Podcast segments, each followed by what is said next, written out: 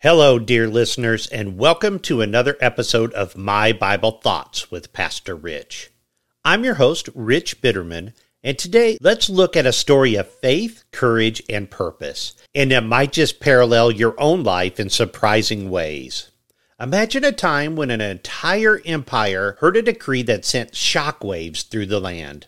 The decree stated that all Jews, men, women, and children, were to be killed Yes, you heard that right, exterminated at the whim of the king. It's hard to fathom the fear and anguish that must have gripped their hearts. People wailed, they cried, they mourned, and at the heart of this turmoil was a queen named Esther. Her reaction was no different. She was exceedingly grieved. But what sets her apart is her willingness to take action.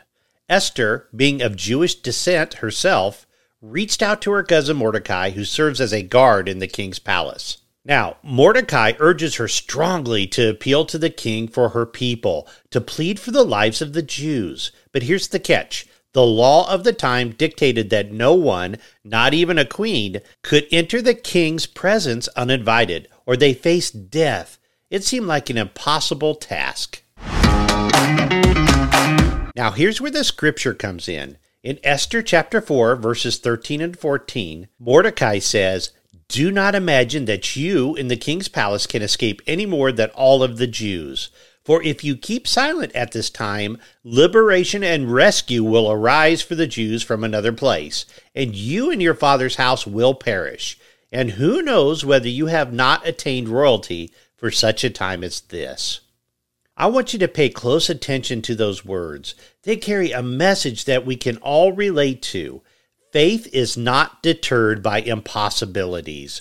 Mordecai, in the face of overwhelming odds, declares that even if Esther refuses to talk with her king, deliverance for the Jewish people is still inevitable. Why? Well, because he remembers the covenant between God and his chosen people. They will be preserved one way or the other. Now, let me share a real life story of a Christian person in history who faced a challenge similar to Esther's. We're talking about William Wilberforce. He was an English politician who lived in the 18th and 19th centuries. He encountered a deeply entrenched societal issue, the slave trade. He could have easily turned a blind eye to the suffering and injustice, just as Esther might have ignored her people's plight. But instead, he chose to act. He dedicated his life to the abolition of the slave trade in the British Empire. In one of his most powerful speeches to the House of Commons, he said, So enormous, so dreadful did the trade's wickedness appear that my own mind was completely made up for abolition. Let the consequences be what they would. I, for this time, determined that I would never rest until I had effected this abolition.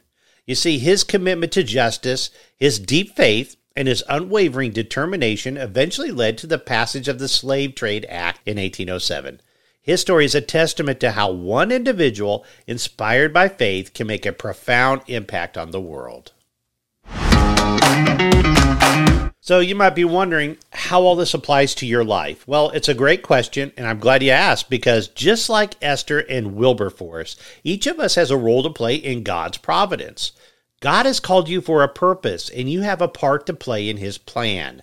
How can you put this practice into your own life? Well, first, you need to identify your purpose. Now, we are new creations in Christ. We belong to Him. We are to exalt Him, but we're also to identify a purpose. And it's like discovering a guiding star in your life. It's about understanding the unique path God has designed for you, and it's the foundation for fulfilling your calling. Think of your purpose as a puzzle piece. Each of us is like a piece of a grand, intricate puzzle. Just as a puzzle piece fits perfectly into its designated space, your purpose aligns with your skills, passion, and calling. So I urge you, take a moment, reflect on what truly excites you. What are you exceptionally good at and where your heart feels drawn? These are clues to your purpose. Now, if you love working with children, you have a knack for teaching, and feel a deep sense of fulfillment when doing so, perhaps your purpose is education or mentoring. Number two, embrace challenges along the way. This is where it's fun, actually. Challenges are like stepping stones that lead us closer to our purpose. You're not going to get right where God wants you all at once, typically. So, just as Esther faced an impossible situation, we too may encounter obstacles on our journey. Embrace these challenges. Embrace them with faith and courage. It's, it's essential for personal growth and fulfilling a purpose. I know I'm doing something right when it scares me a little bit. You need to step out in faith in what you're doing in your life.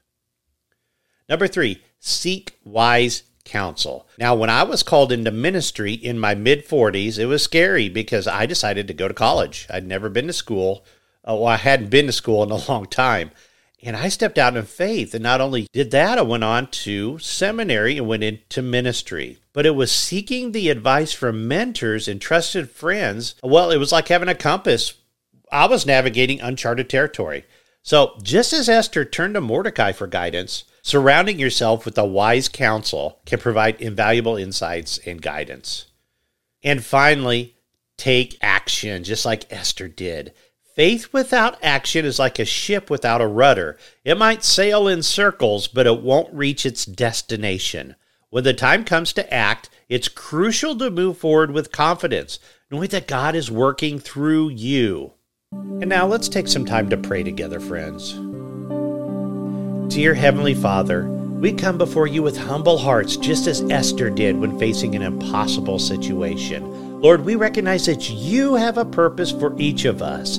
We pray that you give us the strength and courage to embrace our purpose, even in the face of seemingly insurmountable challenges. Help us to trust in your providence and seek your guidance through prayer and wise counsel. And Lord, as we reflect on the scripture from Esther, we are reminded that your plans are not thwarted by human limitations. We trust that, like Esther, when we step out in faith, your deliverance will come.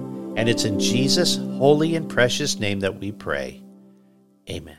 Well, I want to thank you for joining me today on My Bible Thoughts. Remember, you are not alone in facing life's challenges. Just as God had a purpose for Esther and William Wilberforce, He has a purpose for you.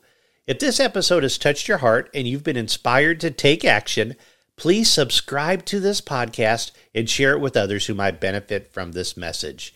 Together, we can make a difference in this world, just as Esther did in her time. Until next time, remember that faith can move mountains and you have a part to play in God's providence. Stay blessed, dear listeners.